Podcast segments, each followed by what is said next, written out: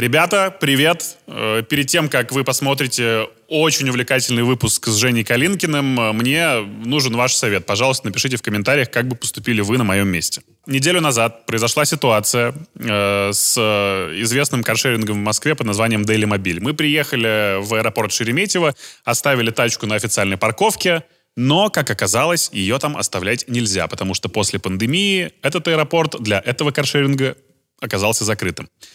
Меня об этом никто не оповестил. Э, сказали, что всем отправляли пуш-уведомления на телефон, которые у меня, конечно же, отключены. Э, на вопрос, почему вы не оповестили меня по почте, по телефону и по другим средствам связи, которые у вас есть, э, я четкого ответа не получил. Так вот, оставлять тачку в Шереметьево было нельзя, но так как у нас поджимало время, мы должны были вылетать, мы ее там сбросили. На что нам сказали, Ребзя, ну, тогда с вас штраф 10 тысяч рублей, потому что вы оставили ее в неположенном месте. Мы отправляем нашего техника, который ее заберет и отгонит. Э, сейчас э, достаточно негуманными способами, я бы даже сказал, рекетирскими, с меня пытаются списать эти средства, э, звонят э, и совершенно в непотребной форме пытаются у меня их э, вытащить. Э, что делать и как быть? Простить, забыть и заплатить? Или все-таки довести ситуацию до ума и сказать, что вы неправильно поступаете с клиентами, и если вы хотите оповестить их о том, что у вас изменились зоны стоянки, то хотя бы э, забейте автоответчик на горячей линии, то хотя бы напишите смс или почту, через которую вы и общаетесь со всеми своими клиентами. Э, надеюсь, что какой-то рациональный ответ у вас имеется, и вы поможете нам э, в этой ситуации. Э, ну а сейчас желаю всем приятного просмотра и прослушивания интересного подкаста с невероятно интересным человеком Женей Калинкиным. Подписка, лайк, колокольчик, все это обязательно. Интересный подкаст. Подкаст. Антон. О, Господи. Может быть, мы это как-то насчет, Спасибо. раз уж в Мы, офисе. мы теперь друзья? Теперь да. Хорошо. Женя, катастрофически рад тебя видеть. Правда? Да. Хорошо, спасибо. Я тоже рад тебя видеть. Э, Скажи, пожалуйста, как прошел твой день, потому что мы записываемся поздно. Обычно мы не делаем таких экспериментов, но Э, День прошел очень бодро. Я вынужден сказать тебе, что ты у меня не первый сегодня. не может такого быть. Да, да, я сегодня уже с утра ходил э, запись подкаста к ребятам из Жизы. Ага, есть такие. Ну ладно, это не страшно. Да, вот, и э, записался у них, потом приехал домой. Э, Я недавно переехал э, в другую квартиру, у меня там все в коробках, вот, и я пытался там среди коробок сидеть, как-то работать, вот, и очень много сегодня сделал, вообще ужасно непродуктивный человек, у меня всегда все очень медленно идет, я могу отвечать на письмо месяц, ну, типа, вот просто почему-то так происходит. Вот, я пытаюсь все, что-то с этим сделать, но пока ничего не получается. Если честно, я постоянно об этом забываю, о том, что нужно что-то с этим делать. Вот. Так что да, у меня сегодня очень много дел было, и я очень... Вот, сегодня был очень продуктивен, не бывало продуктивен, очень много дел. Э, У меня будет вопрос даже про твою продуктивность и твое высказывание. Год назад, по-моему, ты где-то об этом говорил, но это чуть позже. Вообще, ты самый желанный гость э, среди наших э, подписчиков и людей, которые смотрят интересный подкаст. Нам в комментариях чуть ли не под каждым видео позовите Калинкина, позовите, Кали- позовите Калинкина. Вот эта кульминация случилась, и ты здесь. Спасибо. Надеюсь, надеюсь, вы не пожалеете. Э, В прологе к э, этому выпуску э, я бомбил и бомблю на сервис Daily Mobile, потому что что произошло с нами, это полный отстой, и ситуация совершенно идиотская. Э, Я во время пандемии видел у тебя сторис, что ты на какой-то магазин техники тоже барагозил. Вообще, часто ли у тебя... Расскажи сначала про эту историю, а потом я задам вопрос про сервисы. Давай, это, это Ну, очень такая, любопытно. Это очень потребляцкая, такая дурацкая, неинтересная история. Ну, просто я эм, очень много времени проводил дома. И у меня случился небольшой приступ шопоголии. Э, да. Ты заказал себе робот-пылесос? Нет, я заказал себе... Как раз-таки у меня сломался робот-пылесос. Он напал на мою кошку. Вообще подворовывал у меня деньги иногда. Слишком умный, блядь. А у тебя можно материться на Да, нужно, нужно. О, хорошо. Э, Вот. И... и- в общем, да, и про мой приступ шопоголии я понял, что предметы э, в доме меня наскучили. А Я думал, передвигаются сами. Да. Я решил, решил проблему Я шопоголии. не мог понять, что Решил происходит. проблему с помощью шопинга. Нет, короче, я понял, что пр- предметы, которые меня окружают круглосуточно в моей квартире, они не меняются, и э, я мог бы разнообразить ландшафт с помощью приобретения чего-то нового. Так у меня появлялись толстовки, пылесосы, сумки, ну просто какие-то вещи. То есть просто курьер мне приносил новые предметы, и я их ставил. То есть я даже, мне приходит какая-нибудь худи, например, в квартиру. Ты я на даже- дверь. я ее просто, да, я просто на нее смотрю, у меня новый предмет в квартире. Это, это худи, в котором ты сейчас? Нет, худи, в котором я сейчас, она не из, не из этой истории. Э, Так вот, и... э, И я решил, э, да, и помимо того, что я, э, значит, загромождал свою квартиру новыми предметами, я обратил внимание, что у меня очень грязно, вот, э, и я понял, что мне нужно прибраться. Мой робот-пылесос, как я уже сказал, э, вел себя, э, ну, как-то неправильно. А он не говорящий у тебя? нет. Ага, просто есть роботы-пылесосы, которые, возможно, да, при я, помощи я... мата, опять же, своим хозяевам напоминают, что у них грязно. Например. Я видел такое, да, это смешно. Нет, у меня был просто какой-то робот-пылесос, который я купил по, по скидке э, фирмы Тефаль. Не рекомендую. Он сломался. Он сломался, он перестал пылесосить. А он, ты он точно отвечает... его использовал по назначению? Это точно робот-пылесос Тефаль? Секс подходит э, под назначение. Это робот, э, я могу использовать его как хочу, это гуманно. Ну, как бы мы не берем сейчас, да, э, фильм 200 18-летний человек, там был Робин Уильямс, он очень милый, э, а это просто бездушная машина. Хочу и трахаю. Ага. Короче, робот-пылесос не пылесосил. Э, он просто отъезжал от станции и э, что-то крутился на месте и возвращался обратно. Я попробовал пылесос, который у меня вот в съемной квартире был изначально. Я его вообще ни разу не доставал, а он не работает, оказывается. Я понял, что мне нужно заказать пылесос. И когда мне нужно купить себе что-то, какую-то технику, и вообще что-то, я всегда очень Ты заходишь тяжело- в интернет. Я всегда, во-первых, я захожу в интернет и всегда очень тяжело принимаю это решение. Мгм.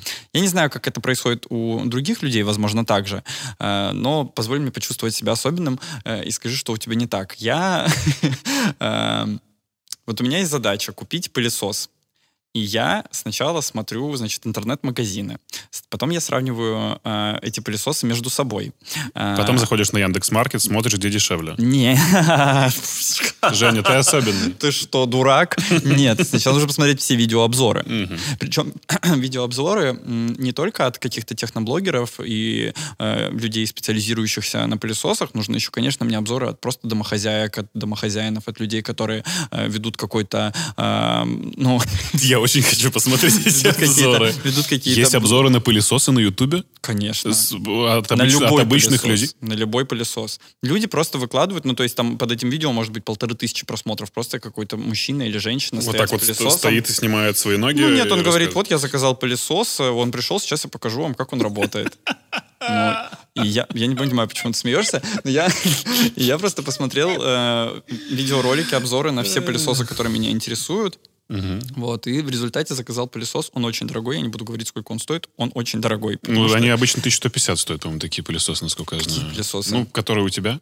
Ну, не прям 150. А какие? Подожди, я, как- я не говорил, какие у меня пылесосы. Ну, ты сказал, что ты особенный, я рискнул предположить, что ты Нет, купил ну, себе никаких- дорогой пылесос. Никаких 150 тысяч, я не знаю, что за пылесос за 150 тысяч, какие-то промышленные или что это. Нет, роботы. Нет, я не робот-пылесос купил. А, все, я больше не доверяю роботам. отказался от этой фигни. Я отказался от роботов, все. Теперь, Ну, аналоговая тема, теперь я работаю ручками. удобнее, да. Конечно. Молодец. Вот. А, дай санитайзер. Вы понимаете? Чуть-чуть паранойя. Давай. Да ладно, господи, не вставляйте это, пожалуйста. Я вчера, познакомил, я вчера познакомился с Сашей Долгополовым, сходил на стендап после пандемийный.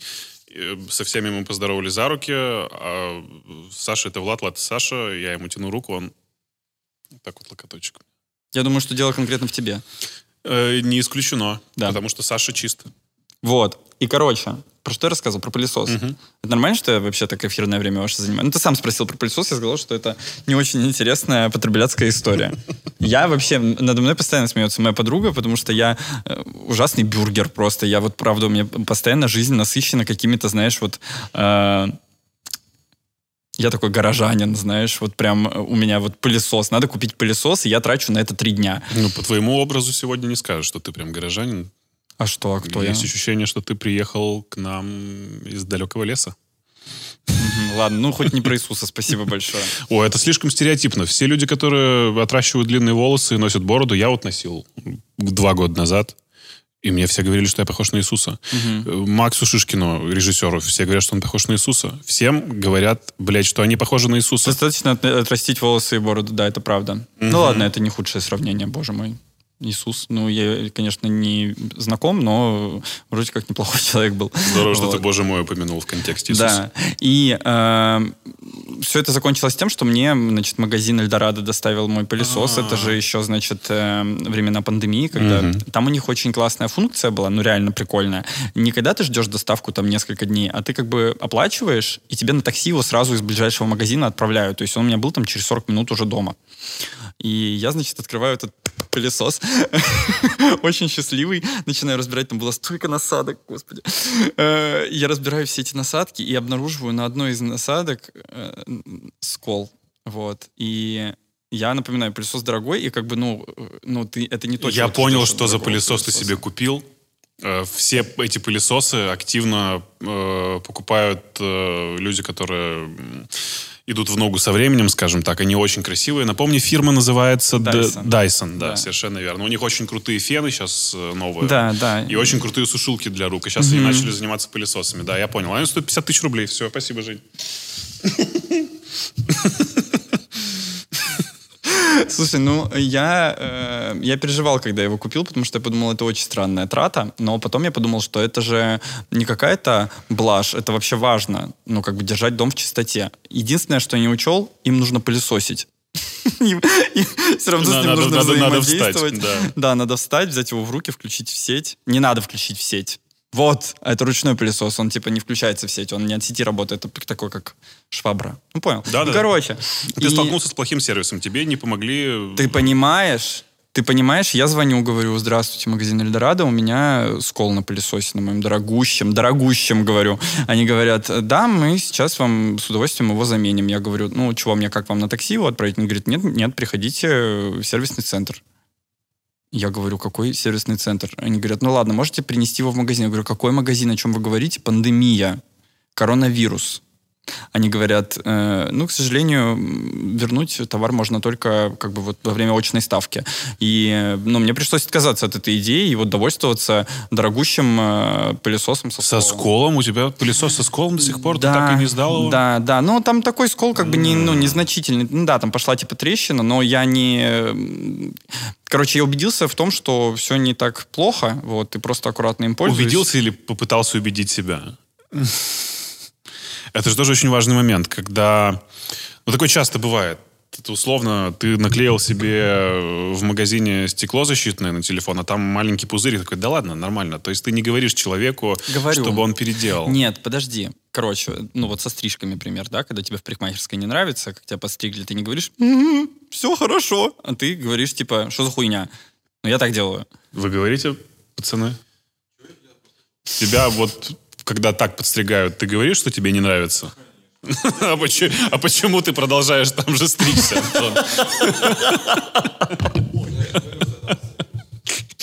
Короче, ну это та же самая история. Ну, то есть, э, мне не понравилось, и я как бы не, э, ну, не закрыл на это глаза, я позвонил и попытался разобраться. Но просто поставив на час, чаши весов э, свою безопасность и небольшой скол, э, все-таки моя безопасность оказалась важнее мне. После ты решил просто закрыть эту тему и забил хрен. Я начал уже им пылесосить. А, Он же уже все в эксплуатации. Им потом, как я им потом докажу, что я не обкошку его там сломал?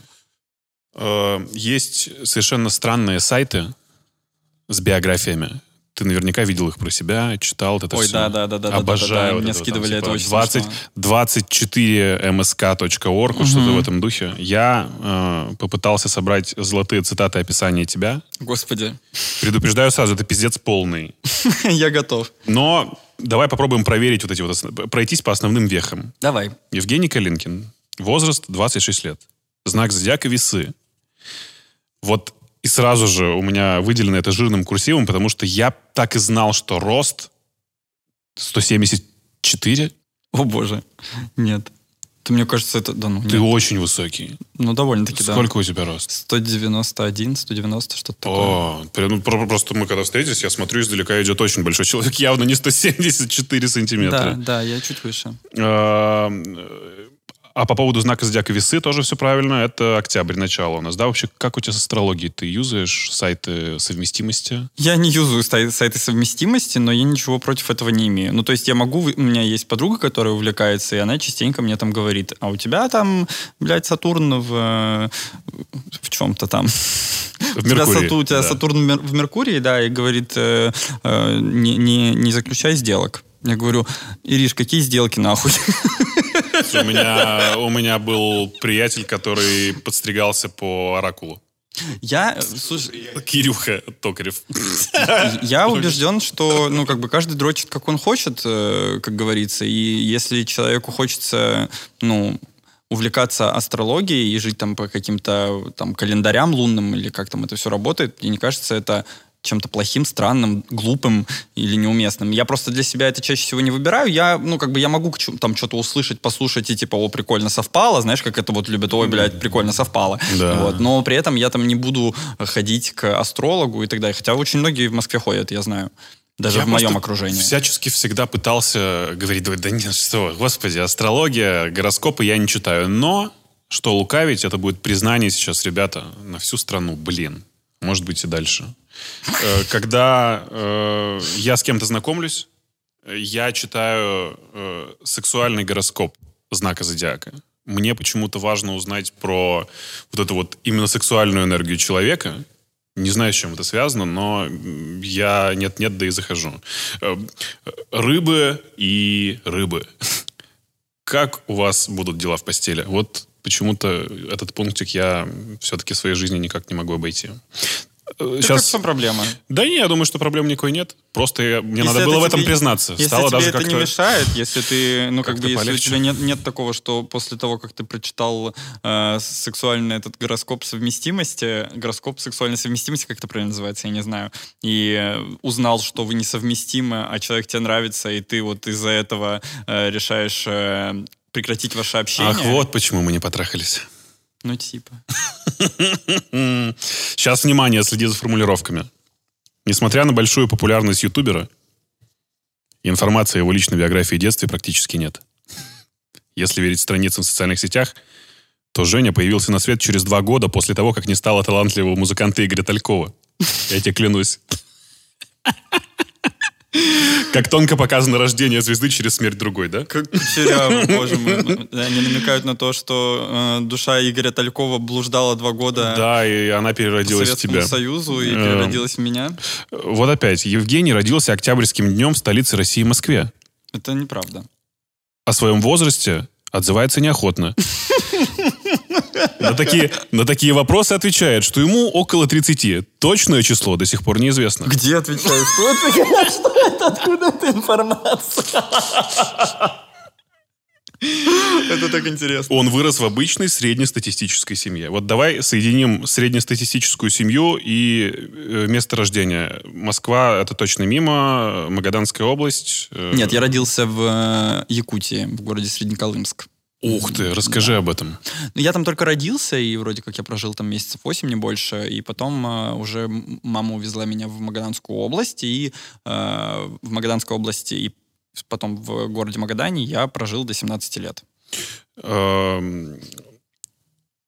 В свободное время Калинкин любит отдыхать в бане или посидеть с друзьями в любом другом заведении. Я клянусь, ребята. Это, А вот, кто? это вот биография. Заходишь, Евгений Калинкин биография. Подожди, нет, стоп. Но ты понимаешь, что В баню ты любишь ходить? человек просто из людям. башки это лупит. Вот мне интересно, как, как у тебя с Я, веничком я дела? ненавижу баню. Я просто... Мне, мне становится там плохо. Становится там плохо, и там вообще-то жарко. Я не знаю, в курсе ли люди, которые... э, Я обожаю баню. Там же жарко. Обожаю баню. Не Ты люблю знаешь, жару. атмосфера. Мы приехали 1 января, просто себе представь, отметив дикий Новый год в деревню. Вот такими хлопьями снег летит. Минус 5, ветра нет вообще. Еды завались, баня. уже натоплено. Мы сходили, мы сходили за, э, сходили за э, лапником, нарубили э, елочки, положили это все в баню. Как сели, как поддали, как помылись.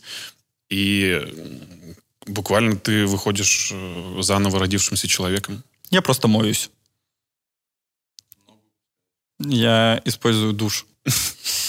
Тут тоже выхожу каждый раз. Просто часто так бывает, что баня, баня у людей ассоциируется с детскими травмами, потому что либо слишком часто их водили туда родители, либо они сходили, либо, либо пару раз они сходили в баню по-черному, и да, и с тех пор... э, Нет, у меня нету никаких э, страшных воспоминаний, ничего такого. Мне просто, мне просто не очень нравится, когда жарко. Возможно, там- у тебя начинает подниматься давление, разгоняться сердце, и ты от этого начинаешь Не, мне переживать. просто бесит, что мне жарко. Ага. То есть я как бы вообще тяжело жару переношу. И на море ты... э, Ну, как бы я езжу, да, но я сижу в номере с кондиционером. Смотрю сериалы, да, Но вид охуенный.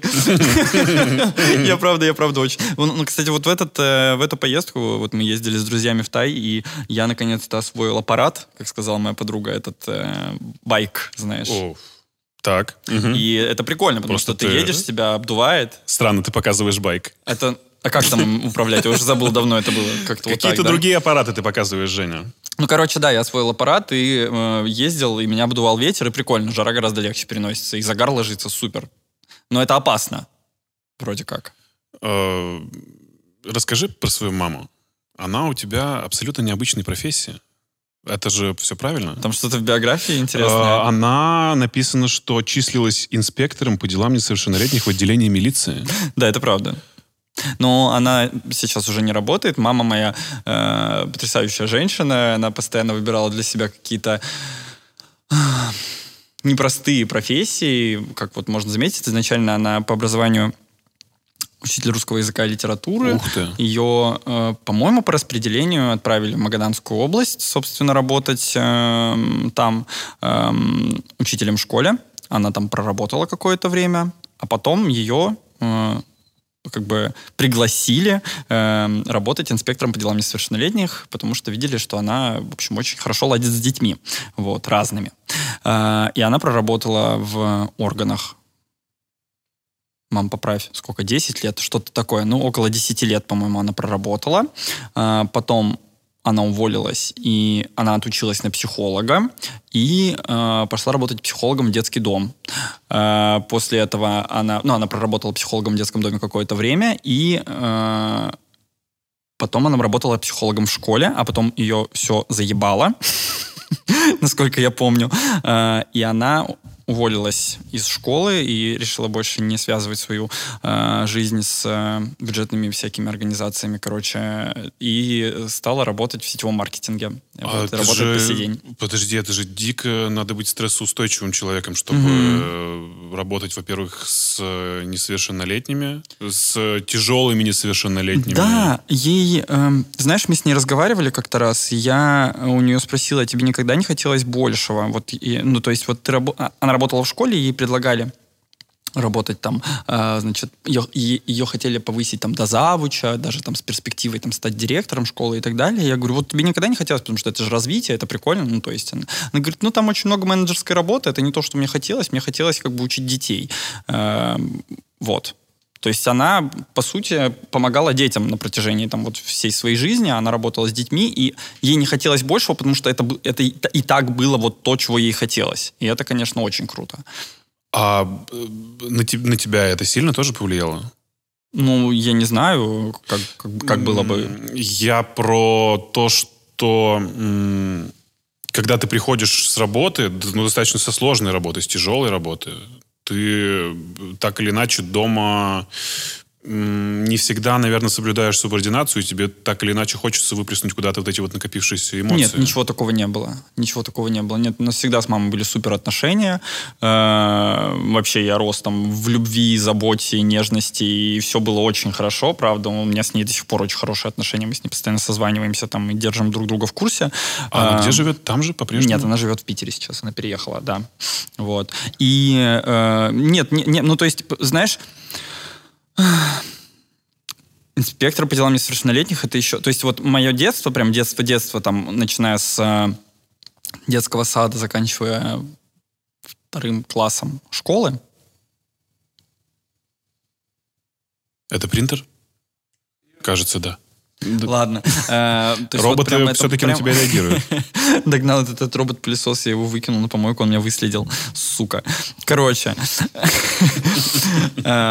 Моя мама э, работала в инспектором по, дел- по делам несовершеннолетних, и это одна из... Ну, то есть вот как она сама говорила, и как многие отзываются об этой службе, что она одна из самых поганых в органах. И это, правда, очень сложно. Она ходила там по вот э, неблагополучным семьям, там э, квартиры, эти, проверяла там детей, там и общалась с трудными подростками и так далее. И это но это правда сложно. Мне, я, я не представляю, как она через все это прошла. Это, правда, очень стрессовая история, но при этом она очень мягкий, очень э, рассудительный, приятный человек. Вот когда ко мне приходили в гости одноклассники, они всегда такие, у тебя такая мама добрая. Вот я прям помню, у тебя такая мама добрая. Но она, правда, очень добрая. То есть она такая простая, приятная женщина, которая просто умеет общаться с детьми.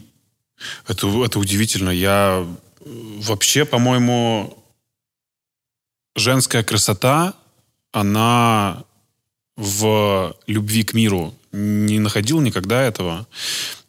Тебе э, начинает нравиться женщина не потому, что она внешне так выглядит, а потому что она э, очень открыта к миру, потому что она очень добра к э, происходящему. Почему ты говоришь что- женская красота? Мне кажется, это прекрасно в любом случае. Э, Я просто могу сейчас провести аналогию э, в своих влюбленностях и в заинтересованностях в женщинах. И я четко сформулировал вот сейчас к этому времени, к своим 28 годам, что м, я влюбляюсь в человечность. Я влюбляюсь в то, как человек относится к другим людям.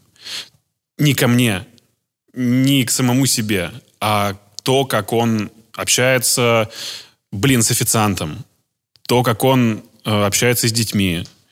То, как он эм, ведет себя в, стрессовых, в стрессовых ситуациях. Как, э, если вдруг на тебя кто-то наорал, ты себя повел или повела, ну, сейчас в данном случае. Ну, по-моему, это прекрасно. Да, Лю- прежде всего, Любой понимаешь? пол э, в любом...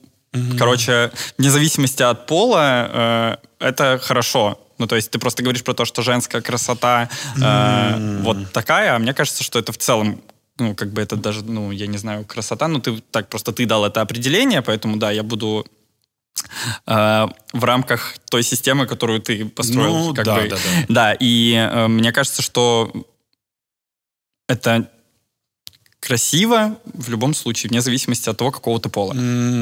Все же мужская красота, она, наверное, чуть грубее, нет? По-твоему, не так? Это опасное поле, потому что, э, не знаю, если ты достаточно бы хорошо посерчил, а не просто бы нашел мою какую-то ебанутую биографию, 20, msk24.org. э, ты бы узнал, что я один из э, борцов за эм, равенство и против гендерных стереотипов. И у меня просто недавно буквально выходил пост о том, что патриархат вредит, вредит не только женщинам, но и мужчинам, на мой взгляд. Ну, конкретно мне он вредил. Э, И поэтому я не могу согласиться с тем, что мужская красота — это что-то грубее, и женская красота — это что-то нежнее. Э, Есть просто разные люди, есть разная красота, есть э, там я, есть ты, там, ну, то есть, условно, потому что я парень, от меня не нужно ждать того, что я буду грубый, что мне будет нравиться Да, тачки конечно, и конечно. э, там, типа, оружие, я не Ну знаю. да. Вот, ну, то есть, там, я люблю ромкомы и э, группу «Серебро». И у меня все еще есть член, я все еще остаюсь мужчиной, но в э, рамках, типа, ожиданий от меня, в рамках, типа, патриархата, я становлюсь каким-то неправильным мужчиной. Типа, почему ему нравятся там ромкомы и группа «Серебро»? Ему должны нравиться тачки и пистолеты. Нет, нет, я про... Мы, мы же про поведение больше, не про любовь. То же самое. Да, не про То- твою Это все то же любовь. самое. Поведение. Ну, то есть, э, я не считаю, что твой, э, твое поведение должно быть продиктовано тем, что у тебя между ног. Ты успел э, упомянуть э, про м, группу «Серебро»? Откуда у тебя такие познания в российском шоу-бизнесе? Вообще я с удивлением обнаружил, что ты дико разбираешься в российской эстраде, ты знаешь, что такая певица Лоя, кто был, блин, до Юлианы Карауловой Five Star Family, ты знаешь, как зовут э, Жасмин на самом деле. И вообще ты как будто бы за фабрику звезд можешь все рассказать. Ну, Не все, конечно, но Ну, многое. Ну, про Машу Ржевскую и мы Слушай, помним. это, А, про Машу а Ржевскую чё- все могут рассказать. Что, давай-ка поясни, что, откуда это в тебе, почему, как и вдруг ты начал разбираться во всем этом. Ну, я не знаю. Началось все, ну, как бы... Ты смотрел активно телек в детстве. Я смотрел активный телек в детстве, у меня не очень много было каналов. Да, то есть у меня был первый канал и немножко ребил второй канал. И игровой приставки у тебя не было, судя по всему, тоже. Игровая приставка у меня была, чуть позже она появилась, да, но я не играл в нее круглосуточно. Сешка иногда. или Денди? С- У меня странно, у меня сначала Sega появилась, потом Денди. Не У меня знаю, никогда не было Дэнди, у меня была Sega, потом PlayStation. А я, кстати, только недавно узнал, что Денди это, оказывается, русская приставка.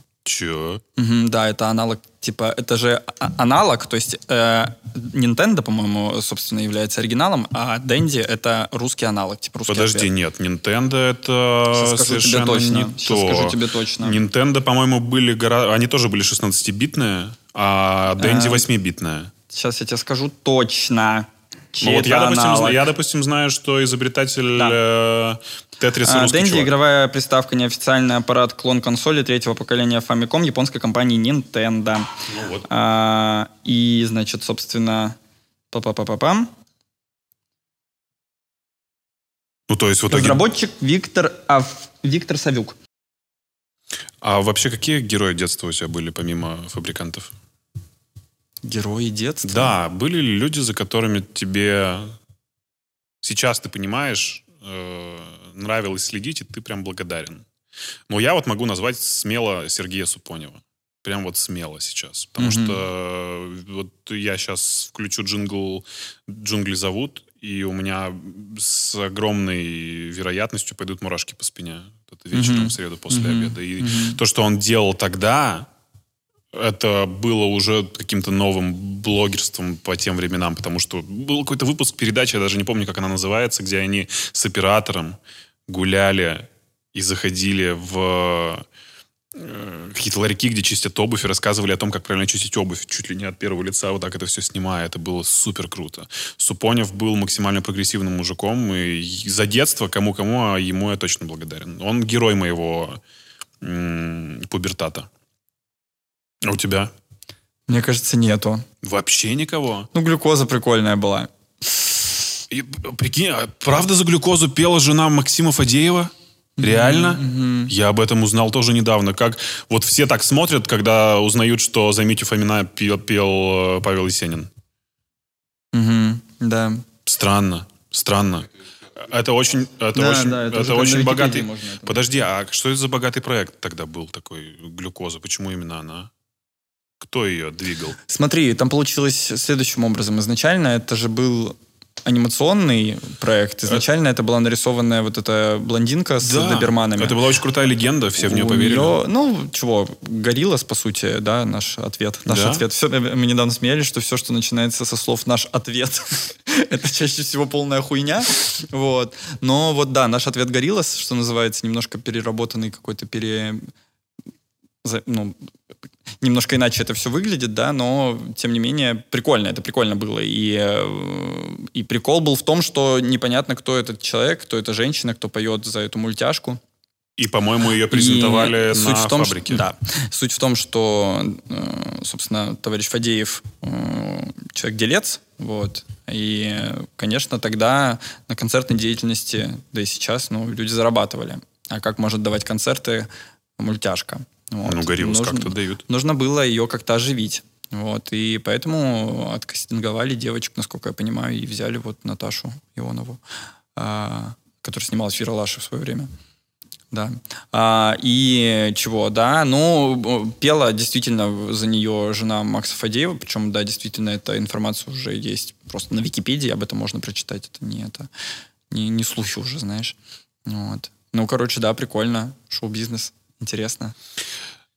Э, За Макса Барских мы с тобой прям поговорили. Ты сказал, что нет ничего стрёмного любить российскую попсу сегодня. Да нет вообще ничего стрёмного в том, чтобы любить что-то, ну, все, что помещается в рамки закона. люди просто боятся почему-то именно нашего русского чего-то. И также я вот не хожу на русское кино, они говорят, а сами нет-нет, да и посматривают Звягинцева, например, где-нибудь. Ну, блин, мне кажется, что странно вообще. Это, это опять же иллюзорно упрощает все, э, что я просто не буду смотреть русское кино, потому что оно, скорее всего, мне не понравится. Да? Ну, то есть э, не буду просто тратить свое время на то, чтобы его посмотреть. При этом, когда человеку не нравится западное кино, он не ставит крест на нем, да, он не mm-hmm. ставит крест на всем американском кино, когда ему не понравилась какая-то конкретная комедия. Вот. Э, это странно. Странно ограничивать себя, потому что когда ты себя в чем-то ограничиваешь, ну, чем, ну, то есть ты вот, ты просто не признаешь существование чего-то, ты просто отказываешься, типа, отказываешься смотреть русское кино, потому что оно там, скорее всего, тебе не понравится. Ты лишаешь себя действительно классных фильмов. Мы там все знаем, что, э, ну, помимо того, что э, русское кино вообще, в принципе, знавало э, классное время, э, и очень много есть э, хороших советских, да, фильмов. А mm-hmm. есть еще и современные режиссеры, которые хорошо снимают, и глупо отказываться смотреть эти фильмы, потому что они русские. Советское кино все-таки было про про счастливого человека. Там как будто бы приятие жизни происходило через счастье. То есть так или иначе там был хэппи-энд. А сейчас э, российское кино э, герой через несчастье. Как будто бы ты э, начинаешь чувствовать жизнь э, через проблемы героя через глубокие, даже психологические, возможно. То есть, наверное, поэтому люди устали от мрачника и не хотят наблюдать за российским кинематографом, потому что он... Я сейчас не говорю про сериалы, которые отлично сейчас работают, и «Чики», и «Домашний арест», и «Оттепель», много классных сериалов. «Звоните Ди Каприо» мне еще понравился. О, отличный, да, угу. да, поддерживаю. Вот поболь... Ну, «Звоните Ди Каприо», опять же. Он... Угу. Чем он закончился? Нагнетающий, да, довольно-таки. Эм... А ты думал о том, как люди вообще аудитория сейчас э, выбирает себе любимчиков? Посредством чего? Не понимаю. Ты э, ответил себе на вопрос, почему тебя обожает аудитория? Давай я буду задавать прямой вопрос в лоб. Вот про тебя. Ты ответил на вопрос, за что тебя любят? Когда смотрят, э, неважно что, Сметану или смотрели они, либо сейчас твой новый канал. За что меня любят? Да, почему, почему вот все хотят Калинкина? Вот что вот... Э, в чем магия между тобой и зрителем? Вот эта вот магия экрана. Мне сложно ответить на этот вопрос. И, наверное, он очень такой, довольно, он довольно неловкий на самом деле, потому что мы как будто бы уже признаем, что меня типа любят. Э, но, но это факт?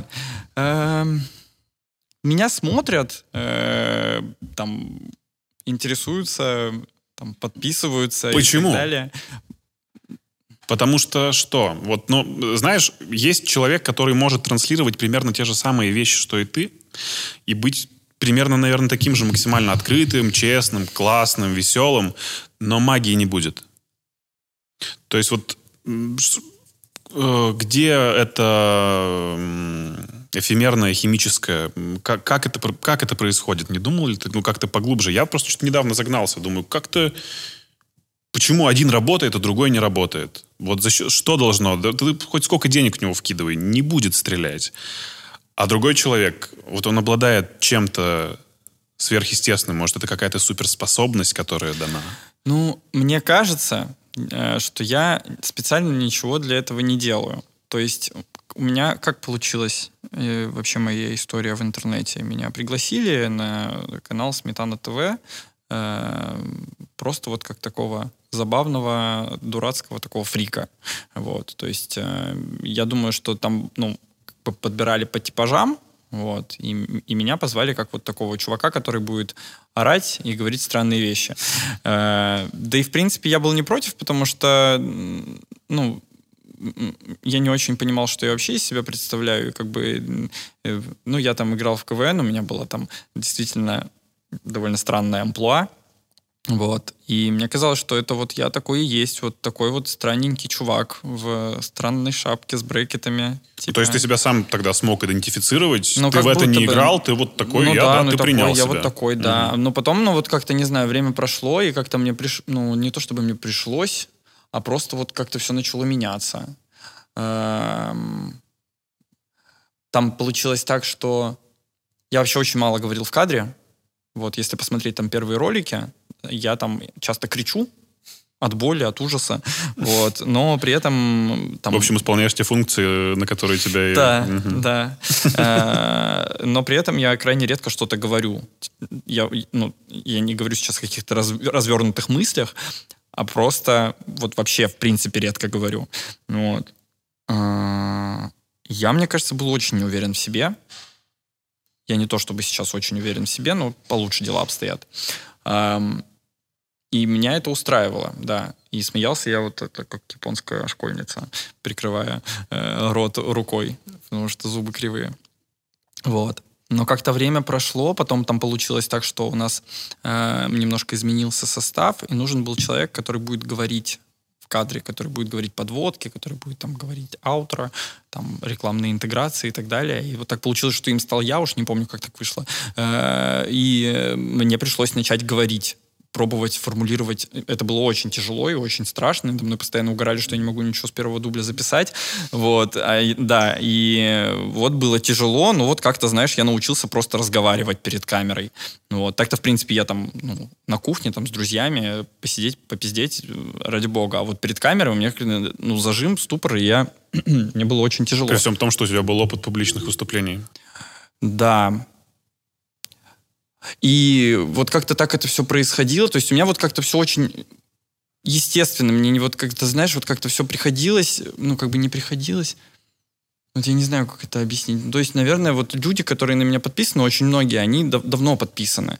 Вот, и видели там меня еще давно с брекетами, да, и худого. А сейчас вот они видят, что вот прошло время, и как, ну, возможно, им было интересно за этим следить, просто как вот, знаешь, за историей развития персонажа. Но это, конечно же, не все. А вот почему Короче, блин, я так долго говорил, э, потому что я думал, что я приду к ответу, но я не пришел. Я не знаю. Я не знаю, почему люди на меня подписываются, почему люди смотрят. Мне очень приятно, спасибо, что вы это делаете, но я просто не понимаю. Ну, то есть я не, я не знаю. Ты сказал историю развития персонажа. Все-таки Женя Калинкин — это персонаж? Ну, для, для, для людей я персонаж.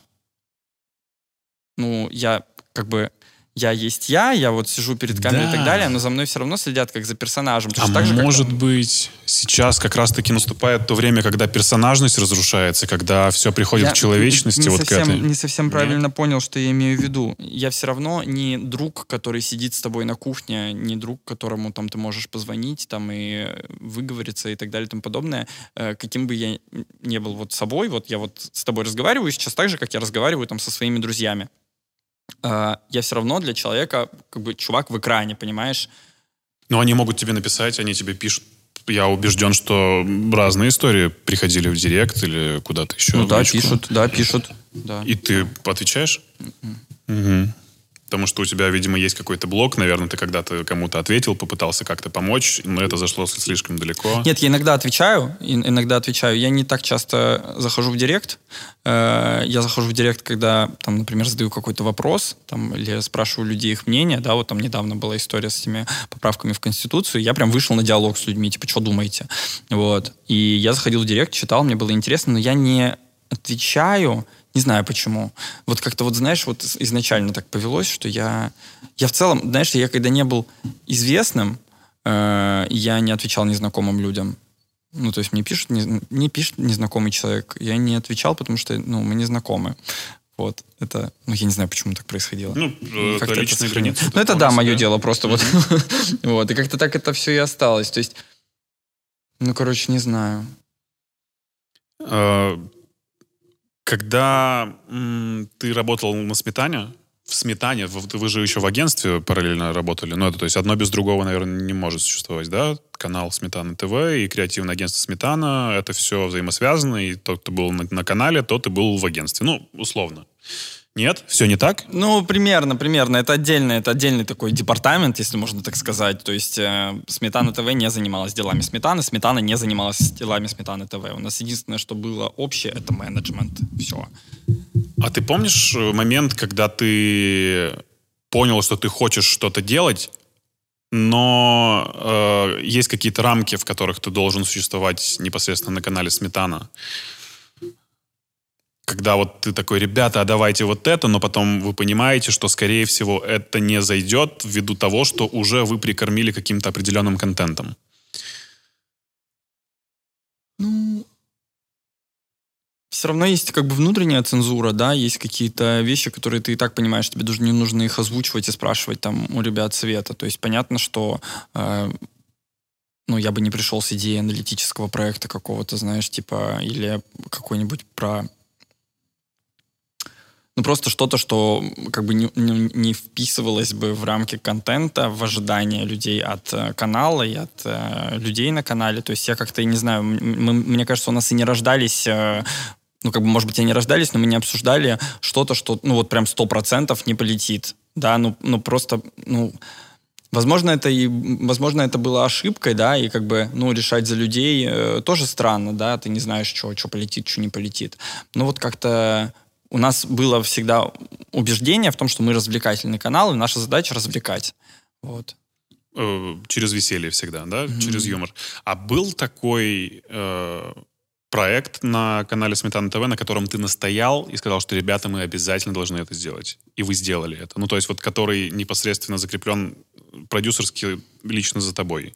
Не было такого? Мне кажется, нет. То есть все всегда обсуждалось и решалось э, всем вместе. Окей. Коллегиально. У нас вообще в этом плане была вот демократия в чистом виде, и даже, знаешь, как-то это было очень классно, потому что э, мы уважали друг друга, и э, поэтому ну вот нас там три человека, да, было, я, Вася и Женя, э, ну вот последний год.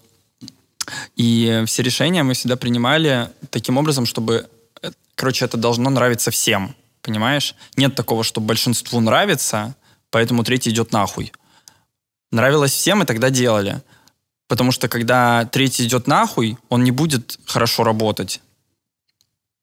Ну, как бы я не могу делать то, что мне не нравится. Нет, я могу, но я буду делать это, ну, как бы ну, как могу. То есть абсолютно все, что вы выпускали, всегда было как говорится, не благодаря вопреки, Были, да? были компромиссы, когда, знаешь, э, приходилось делать что-то, что в чем мы не до конца уверены, да, и что, ну, как бы не всем там до конца нравилось, но это было связано не с тем, что э, двое проголосовали за, э, и поэтому было принято такое решение, а просто по другим разным причинам. По коммерческим ты имеешь в ну, виду? Ну, в том числе, да. да. Как тебе пришла идея делать э, канал про книги? Женя, это э, закрытие твоих школьных пробелов? Ты таким образом себя мотивируешь читать? Что? Вспомни день, когда ты такой, о, Ой, да, я помню. Ну, это понятно, что у тебя всегда есть подруга рядом, которая круто читает. Она и, не была рядом в тот момент. Много а, знает. Я просто, ну, мне хотелось попробовать сделать собственный проект, потому что я... Э, у меня есть такая проблемка, мне очень тяжело вообще начинать дело какое-то. Ну, то есть я вот... Меня, у меня всегда происходило так, что меня типа в движ какой-то звали, и я в него вписывался. Ну вот год назад ты как раз говорил, что ты очень безинициативный человек. Mm-hmm. Изменилось что-то с того времени вот сейчас? Ну, обстоятельства так сложились, что теперь, да, мне быть безинициативным э, не получится. Да, ну как-то канал ведь ты сделал, что-то пошло. Да, да. Как-то поверил я. И поверила Даша. Э, как-то вместе мы в это поверили. Потому что я помню, да, я шел от метро домой и вспомнил эм, Вспомнил, как Даша мне э, рассказывала про книгу. Э, и как же удивительно, что она рассказала мне про книгу, и я ее прочитал. Вот. То есть я просто, вот знаешь, ну, это были какие-то размышления просто по пути домой. Ну, вот как я не, я не понимаю, почему я об этом вспомнил. Но это вот все как бы с этого все и началось. И я думаю, блин, надо чаще читать, и вообще спросить у Дашки, что еще почитать можно. А что это была за книга? Это был Юкио Мисима э, Золотой храм, Золотой храм, по-моему, называется, или Золотой замок, что-то такое. Что-то золотой и какое-то красивое здание. храм или замок, не помню. Храм. Или... Нет, это не фантастика, это эм, азиатская проза такая. С, э, с философией явно. Да, очень специфическое произведение, рекомендую. Классное. Вот, и э, я подумал, блин, надо еще взять советов у Дашки, а потом что-то вот знаешь, как-то это все... У меня сидела также в голове еще мысль о том, что я хочу делать что-то свое, э, и просто эти мысли две встретились. Типа надо спросить что-то у Дашки, и хочется сделать какой-то прикольный проект. У меня началось вот бурление, короче, в голове. Э, пришла в голову идея, чтобы мне поделать, только бы не почитать, ну, именно название. Э, мне очень нравится, это- мне очень нравится, как оно звучит. Э, Оно ужасно громоздкое. Э, Когда я, я не помню, кому-то я рассказал, мне сказали, бля, что это за хуйня? Как, как можно вообще э, что-то назвать так? Я говорю, так ты посмотри, а какая аббревиатура шикарная. Ч- ЧБМП, ТБНП. Прекрасно. Я как раз Понимаешь? пытался это сейчас сформулировать, не получилось так быстро. Да, понимаешь? И я подумал, оно, это название, оно такое ритмичное, оно такое, знаешь, это вызов самый настоящий э, зрителю. Попробуй вот э, запомни ее. И, короче, да, и я подумал, что это классное название. Это название, кстати, из э, цитата, цита- цитата ребенка из фильма «В моей смерти прошу винить Клаву К». Там ребенок такая говорила, типа, что бы мне поделать, только бы не почитать. Вот. И, короче, эм, пришла в голову эта идея, и формат он изначально иначе выглядел. Эм, Я представлял, что Даша меня заинтересовывает чтением, а я, в свою очередь, Дашу заинтересовываю какой-то хуйней. Ну, как бы не хуйней, а чем-то таким, типа, чем прикольным можно заняться. Там, не знаю, показать ей какой-нибудь э, ебанутый японский файтинг, поиграть с ней, там, не знаю, э, научиться петь йодль. э, Ну, короче, да. и, то есть контент бы делился вот так вот, знаешь, то есть либо там пополам, типа 50 на 50, либо как-то перемешивался, ну, вот как-то вот так вот как-то это в моей голове было.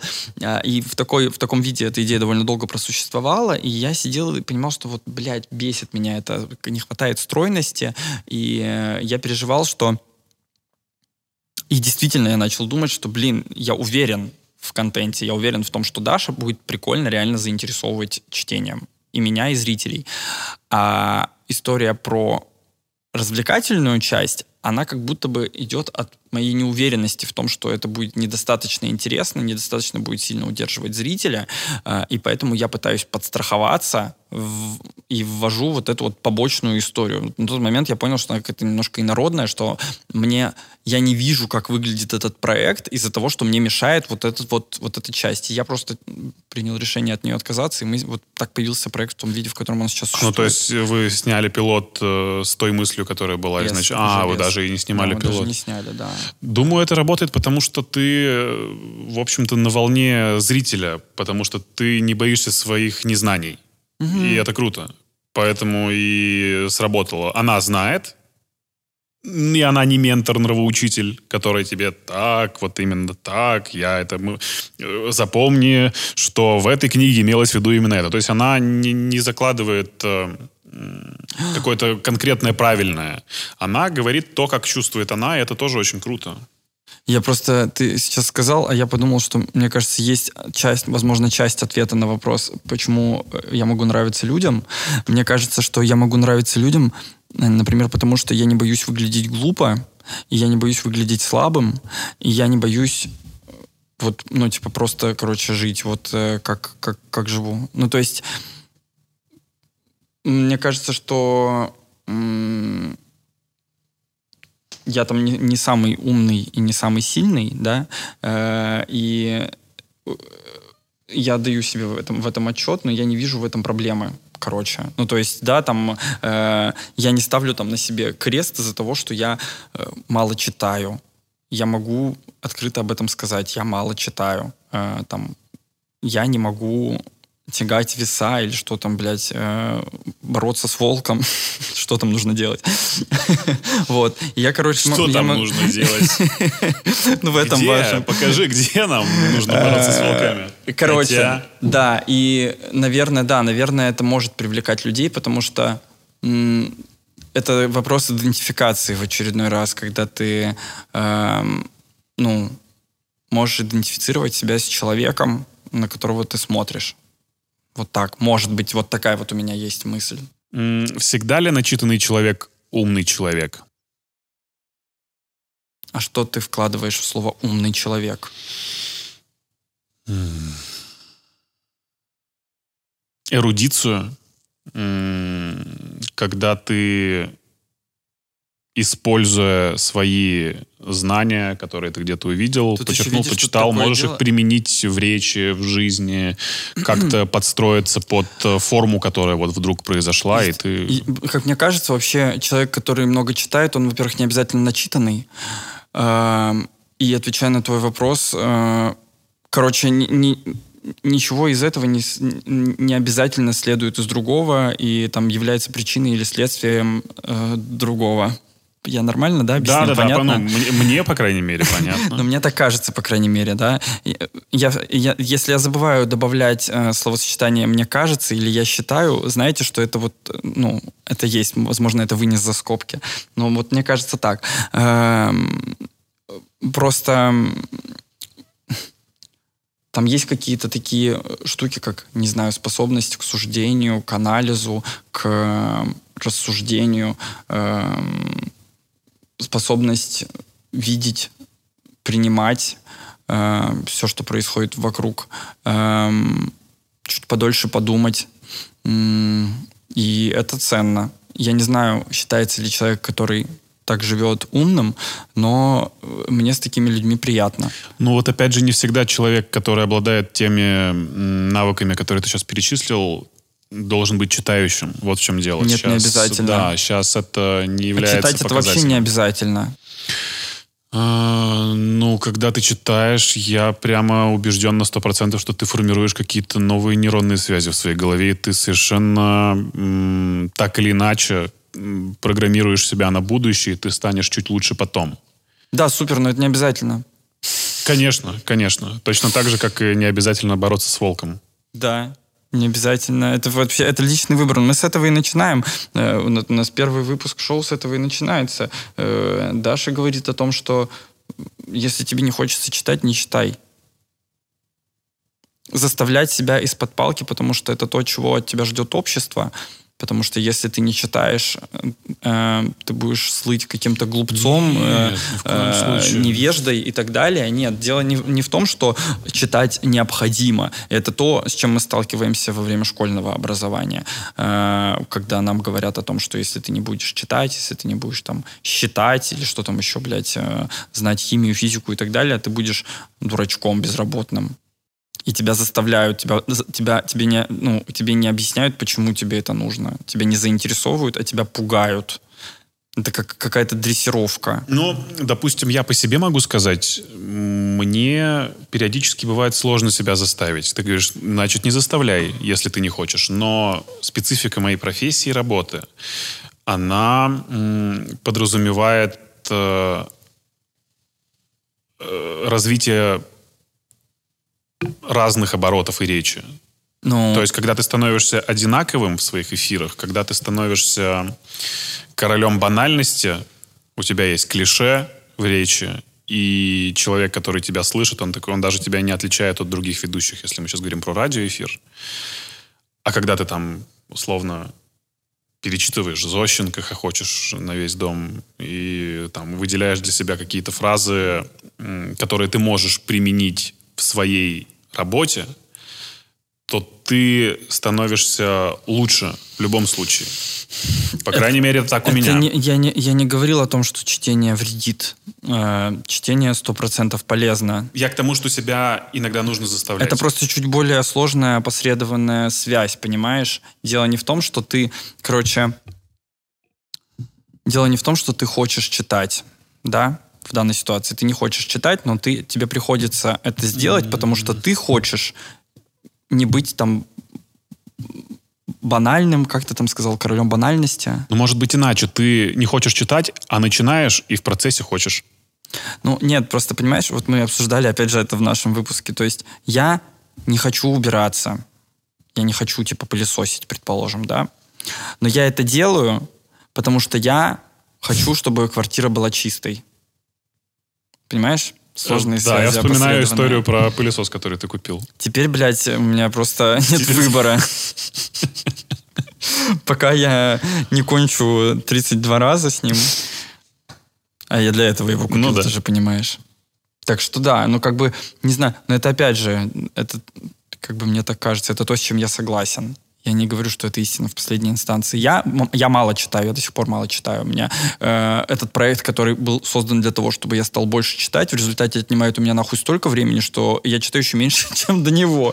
Вот. Но, тем не менее, у меня прикольно появляется желание читать. Я, если раньше я читал, потому что надо читать, чтобы не быть идиотом, то сейчас я читаю, потому что мне хочется сесть и почитать.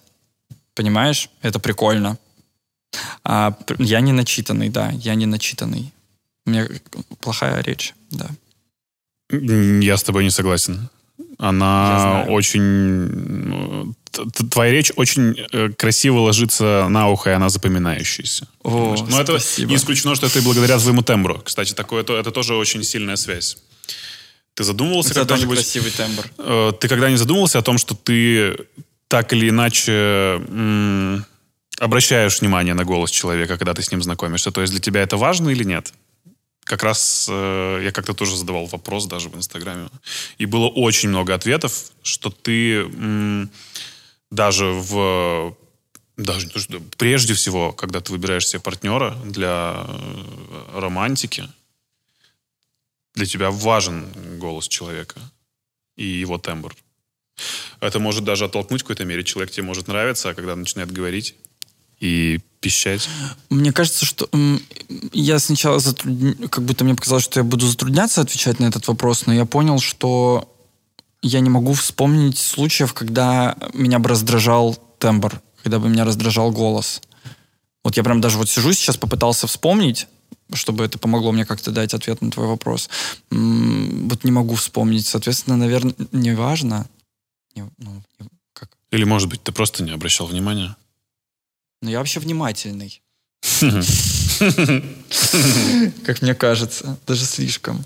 Ну, нет, блин, не могу вспомнить. Мне кажется, что... Ну как вот...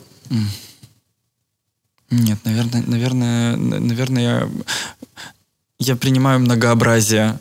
Да, или ты, возможно, выделяешь для себя просто какие-то другие э, качества человека, которые для тебя являются первостепенными, нежели голос. Такое тоже может быть.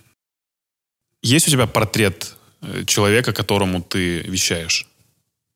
Есть ли у тебя... ну, Нет, про срез я не буду спрашивать, там, сколько у тебя процентов мальчиков или девочек, это не так важно. Кому делаешь ты? Представляешь ли ты кого-то конкретно? Нет. Не представляю. Даже какой-то собирательный... У тебя нет одного собирательного образа, да? Это все для... Прежде всего для себя, а потом уже, если понравится другим, то будет хорошо. Да. Мне кажется, что я недавно это вычленил для себя. Вот у меня есть один приятель, который начал сейчас делать какой-то проект на Ютубе. Он мне, значит, присылает видео и говорит, скажи, что думаешь. Я посмотрел, я говорю, блин, ты так стараешься. Э, Как там это была история, ста- старый этот мем на Ютубе? Зачем, зачем так стараться? Что-то такое, помню, LED.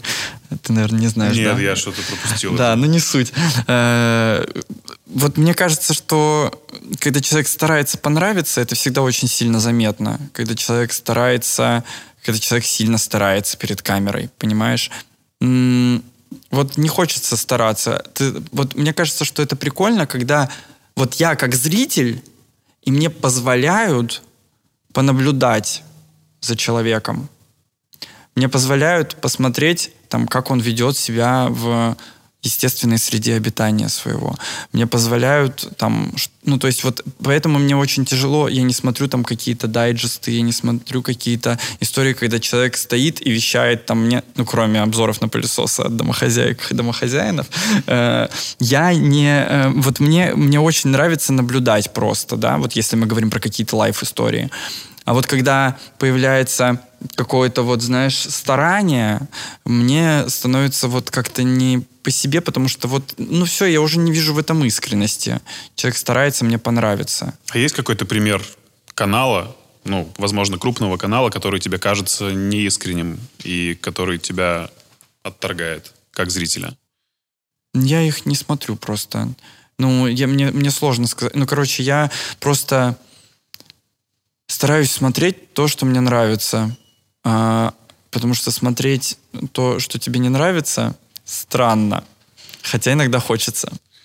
Ну да, такой мазохизм, который... Да, это не, не мазохизм, это самоутверждение. Который как бы...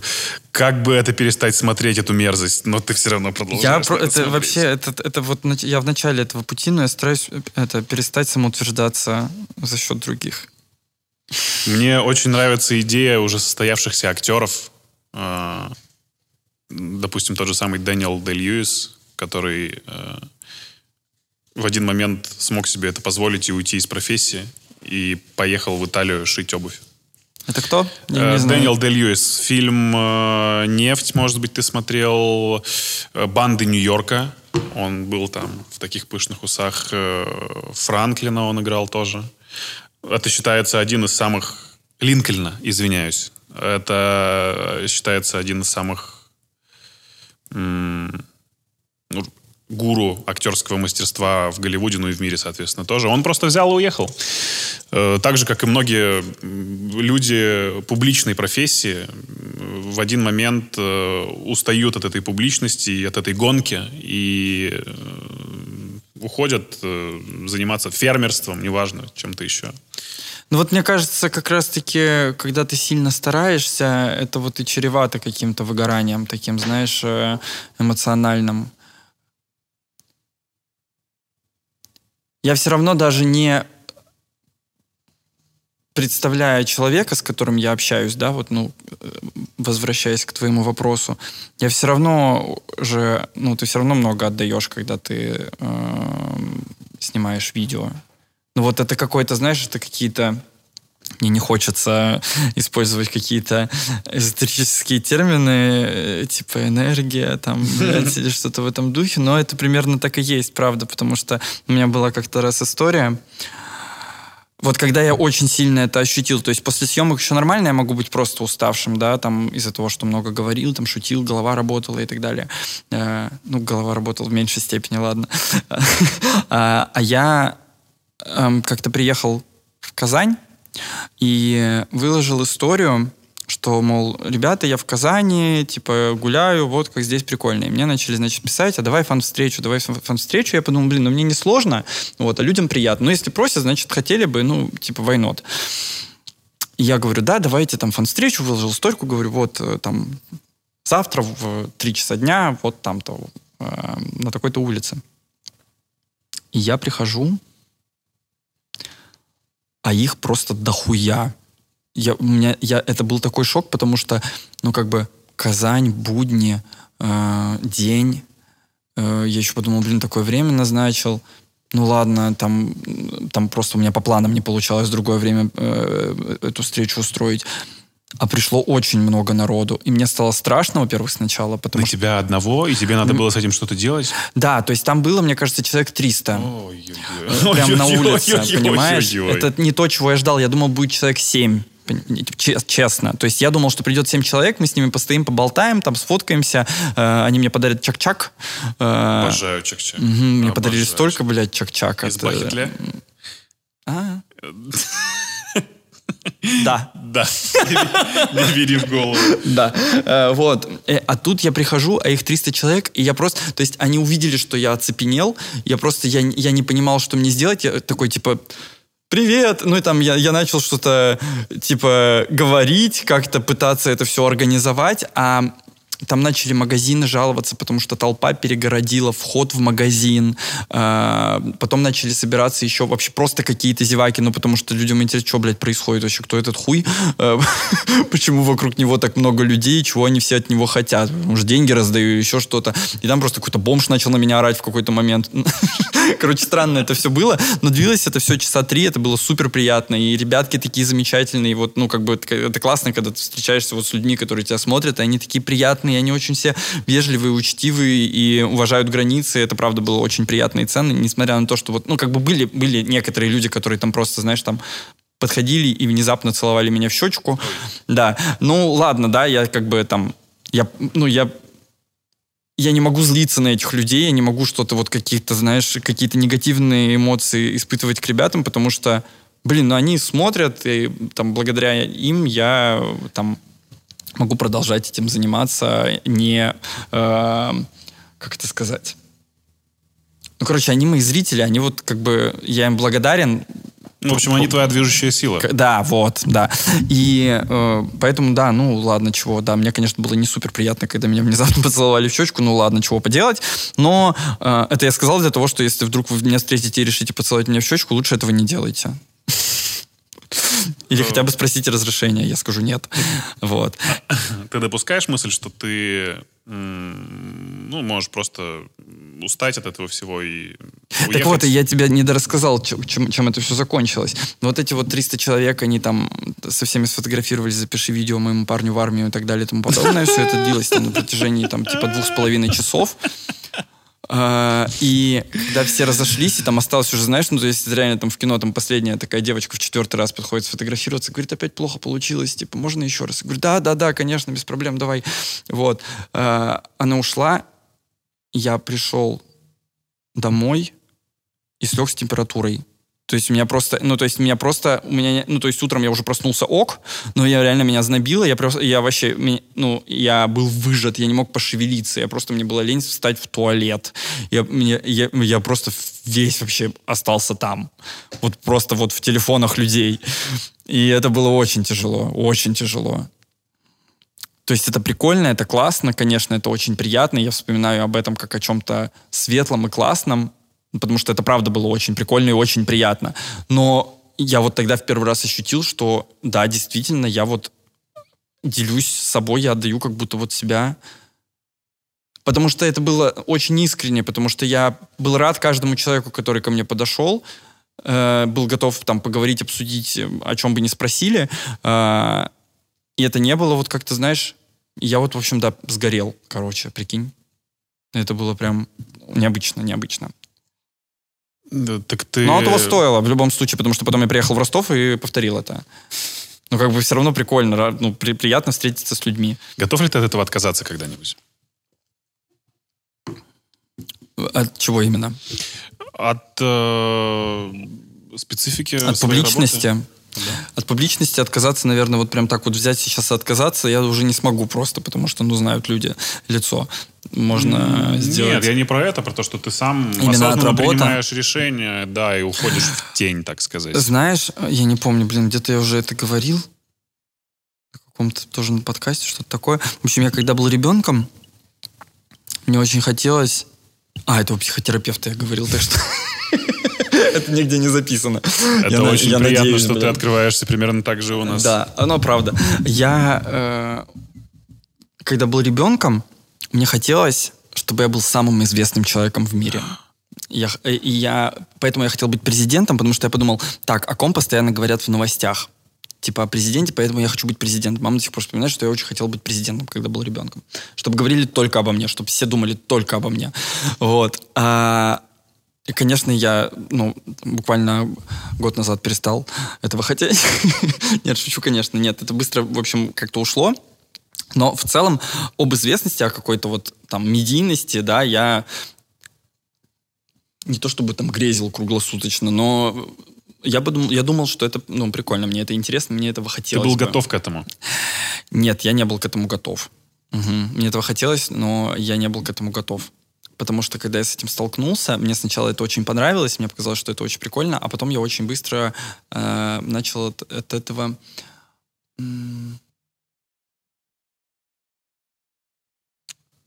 не уставать.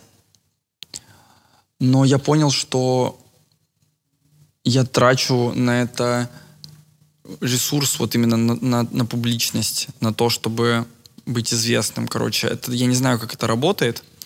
Но вот, например, я иду по улице, я не хочу никого видеть, ни с кем разговаривать. Я вообще, ну, не очень контактный, я не очень тактильный. Э, ну, и я иду по улице, не хочу ни с кем разговаривать, никого видеть, никого слышать, и даже маму сбрасываю. И тут выбегает человек, который хочет с тобой сфотографироваться. Ты не можешь ему сказать, типа, отъебись, я сейчас в плохом настроении, мне тяжело, там, грустно, или просто я не хочу никого видеть, ни, никого трогать. Ты не можешь этого сделать, это неправильно, это несправедливо. Поэтому, но при этом я и не могу натянуть эту улыбку. Я пытаюсь вызвать у себя эти эмоции, и я их вызываю. То есть, ну, как бы я действительно рад каждому человеку, который ко мне подходит, вне зависимости от того, в каком состоянии я нахожусь. Но на это опять тратится ресурс, понимаешь? И вот э, я рад каждый раз видеть людей, которые на меня подписаны, которые рады видеть меня. Я им точно так же рад. Но я понимаю, что иногда вот мне хочется, короче, вот в капюшоне сидеть и никого не видеть, никого не слышать. И это нормально, мне кажется, это нормальное желание. Вот просто сделать так, чтобы тебя никто не знал, никто тебя не трогал. Я даже, ну, то есть даже за границей подходят люди иногда, понимаешь, что вроде бы ты уезжаешь в другую страну, и вот никто тебя не знает, и вот стой на э, фонарном столбе тряси хуем. Э, но все равно и, и за границей тоже подходят. У нас страна большая, много людей, и они везде. Ну, вот. ну я так понял, что... Ты не можешь на 100% короче, расслабиться всегда. Ну, я так понял, что в целом тебе это нравится, и все это вот про тебя. И ты пока что даже и не рассматриваешь какую-то в перспективе... Вот то, как сейчас мне нравится, то, как сейчас мне нравится, но я ни за что в жизни, никогда, блядь, не хочу вот популярности, как там у людей, у которых там 15 миллионов подписчиков Beyonce, в Инстаграме, например. как у Бейонсе, да, как там у Насти Ивлеевой, даже что далеко ходить, там, или у Ольги Бузовой ты просто, мне кажется, перестаешь принадлежать себе, у тебя просто вот ну, как, нет, я не знаю, как у них конкретно, но я пытаюсь представить, как бы я это переживал, и мне было бы это очень тяжело. Ну все, ну то есть ты, ты, ну, ты не можешь уже просто пойти в супермаркет, там, выбрать туалетную бумагу. Предлагаю конкурс. Э, у нас, э, я писал тебе про книгу. Я забыл. Э, есть офигенное предложение э, та книга, которая замотивировала тебя создать канал, э, напомни, как она называется? Книга называется, блядь, давай загуглю, чтобы не... Да, и мы э, подарим с огромным удовольствием э, эту книгу человеку, написавшему комментарий. Да, «Золотой храм». Юкио Мисима. Условия. Э, ты как-то пытался рассказать про э, откуда вообще произошли эти сыроежки вместо лайков. Ну, какая-то была невнятная история. Да внятная она. Ну, нет. Пиздец. Я сюда пришел не того, чтобы меня унижали мои истории. Э, так или иначе, э, почему в итоге ты сыроежки? Да мимас был. А, тебе скинули этот мимас, и ты решил его эксплуатировать. Да. Все, вот простым языком стало все ясно. Э, нужно придумать забавное название для дизлайков на твой канал. И аргументировать почему. Обязательное условие быть подписанным на канал, обязательно условие, чтобы это было забавно и... На мой ну, канал? Э, и на твой, и на наш. Как-то обыграно, ребята. На мой не обязательно подписываться, если что. А на наш обязательно. Я не хочу принуждать людей подписываться на меня. Самое оригинальное э, название дизлайком на канал Жени Калинкина э, мы будем вместе читать комментарии. Скажи, что ты будешь с нами читать комментарии. Пожалуйста. Я буду вместе с вами читать комментарии. Э, получит книгу, которая замотивировала создать Женю канал. Это очень забавно, потому что у меня нету на канале, на этом канале у меня нету названия для лайков, поэтому я буду просить ставить лайки и не ставить там какашки. Например. Что-то я, да, недооцениваю фантазию людей, но я бы написал какашки. Э, Женя, спасибо, было очень круто. Ты считаешь? Ну, мы полтора часа вот И все. Ну ладно, хорошо, спасибо тебе. Я... Давай сразу же. С чего начали? Видеоверсию подкаста смотри на YouTube-канале имени Илона Маска.